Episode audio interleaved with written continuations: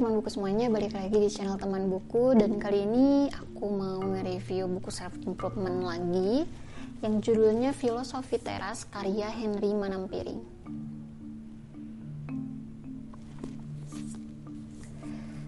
Nah, pernah gak sih kamu dikritik kayak, eh kok lu lebay amat sih?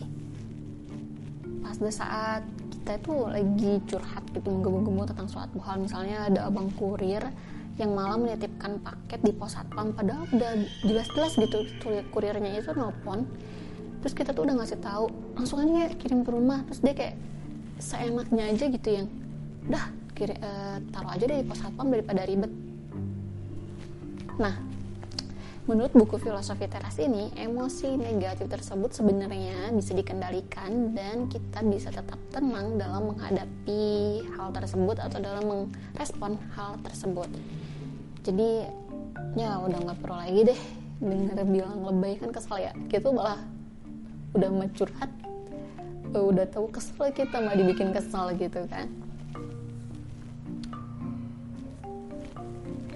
Nah, si filosofi teras atau stoicisme sendiri sebenarnya pertama kali dikenalkan oleh Zeno, yaitu seorang filsafat Yunani yang gambarnya mana ya?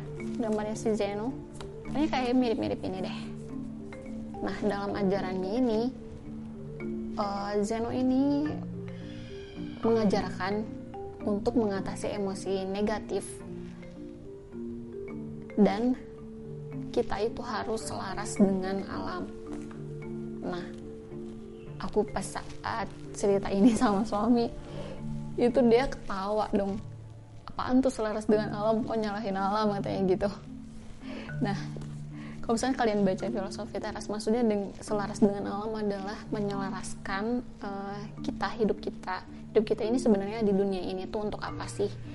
Misalkan untuk bekerja atau untuk uh, merawat tanaman. Nah, itulah kita harus selaras dengan alam.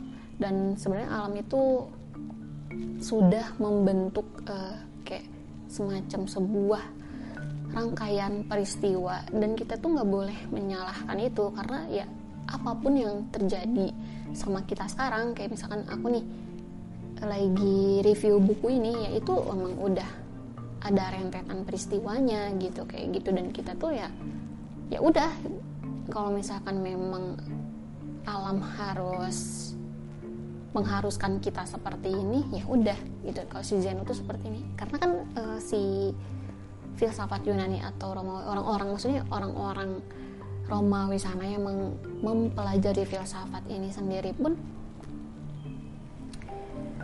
kan masih belum apa ya maksudnya mereka itu masih dekat masih lebih dekat dengan alam dibandingkan kita yang lebih modern kan? Makanya apa-apa tuh harus uh, ya udah itu kan kehendak alam. Pernah dengar nggak kayak gitu? Ya kan?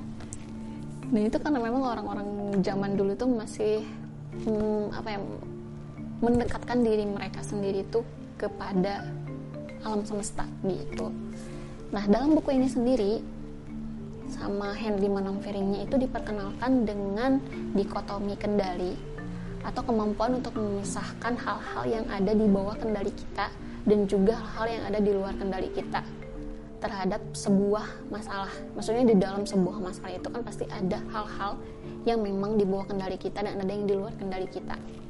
Misalkan nih, yang tadi masalah si abang kurir tadi. Apa sih yang ada di bawah kendali kita? Ya kita kan nelfon abang kurir.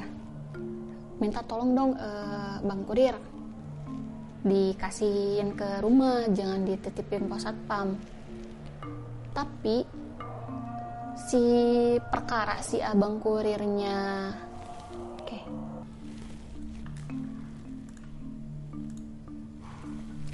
oke okay, tadi sempat keputus karena azan asar ya ini kita lanjut hmm, nah sampai di mana tadi sampai perkara kurir ya Nah perkara kurirnya ini mau nganterin kita itu ya itu di luar kendali kita dan kita harus memakluminya.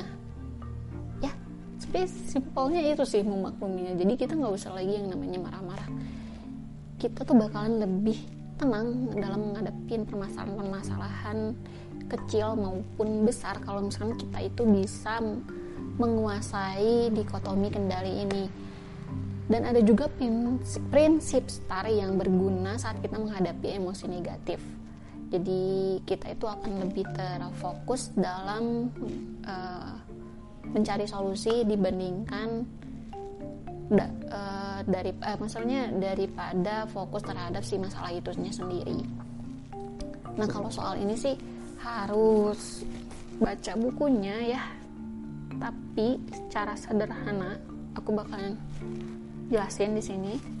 STAR ini maksudnya stop, think, and access, respond. Jadi pada saat kita menghadapi emosi negatif, misalnya nih kita terjebak macet, udah mah kita harus buru-buru ngantor terus macet kan kesal tuh pasti ya nah apa sih yang bisa kita lakukan selain dari si dikotomi kendali ini yang pertama itu kita harus stop atau berhenti begitu kita merasakan emosi negatif kita harus berhenti dulu. Nah kalau udah kayak gitu lanjutkan dengan think and assess itu dipikirkan dan dinilai. Setelah itu kita respon menggunakan nalar. Karena kalau nggak begitu kita nggak bakalan rasional dalam menghadapi atau mengamati situasi. Oh ya udah selesai jika kayak gitu penjelasan singkatnya. Nah ketika kita sudah bisa menerapkan itu semua dan menyelaraskan diri kita dengan alam atau dengan situasi yang ada maka kita akan hidup dalam ketenangan dan bebas dari dari emosi negatif itu. Nah, walaupun misalkan tadi aku udah bilang contoh-contohnya itu yang sebenarnya sepele ya soal kurir dan juga soal kejebak macet itu sebenarnya sepele. Tapi setelah aku amati dengan seksama seluruh isi buku ini sebenarnya eh, prinsip dikotomi kendali dan prinsip apa tadi star itu bisa diterapkan dalam permasalahan yang lebih besar seperti bencana alam atau kekhawatiran menjadi orang tua. Ini banyak banget sih yang menjadi dilema para mamah muda mamah muda sekarang. Bisa nyampe uh, apa tuh namanya apa baby blues itu ya karena ke sebenarnya karena kekhawatiran itu. Secara apa ya garis besar ya. Walaupun misalkan gak semua sih. Nah baca buku ini sebenarnya nggak berat. Aku malah dibuat ketawa sama beberapa yang bahasa yang nyeleneh kayak gini nih. Pernahkah kita dikecewakan sesudah berbuat baik kepada orang lain dan kemudian berkata dalam hati, males banget deh, kapok jadi orang baik. Toh nanti nggak dihargai nggak diinget nggak dibales dan lain-lain? Hmm? kayak gitu. Jadi memang kayaknya e, buku ini tuh nggak kayak buku-buku filsafat yang dia monoton gitu serius banget enggak karena mungkin penulisnya sendiri adalah Henry Manampiring yang merupakan orang Indonesia jadi dia kayak menyesuaikan gitulah dan banyak yang lucu. Uh, aku juga ada salah satu ini ya tentang hmm, oh ini tentang kekhawatiran orang tua. Gimana sih kalau misalkan prinsip STAR ini diterapkan uh, dalam pola pengasuhan jadi agak diteladankan ke anak dia ada namanya ilustrasi kayak gini. Nah lucu banget kan? Ini tuh. Ah masa temen Adi bilang tampang Adi kayak monyet? Oh iya. Mama mana gula pembunuh naga warisan engkong itu kata bapaknya. Aku ketawa sih. Ketawa ngakak pada saat ini. Terus yang paling aku suka lagi itu ada ilustrasi ya namanya? Mana ya? Ada ilustrasi tentang kematian. Kayaknya udah aku tandain cuman entah ke mana tandanya. Menghilang. Nah ini dia. Hmm. mungkin sebagian orang kan akan khawatir ya. Lu gimana nih kalau misalkan besok kita mati tapi kalau misalkan kita udah memahami filsafat stoicisme sendiri kita nggak bakalan lagi seperti itu. Kita akan uh, berdamai dengan kematian sesuai dengan ilustrasi tadi. Dan juga banyak juga ilustrasi-ilustrasi lain ya. Kayak ilustrasinya apa nih? Seneca.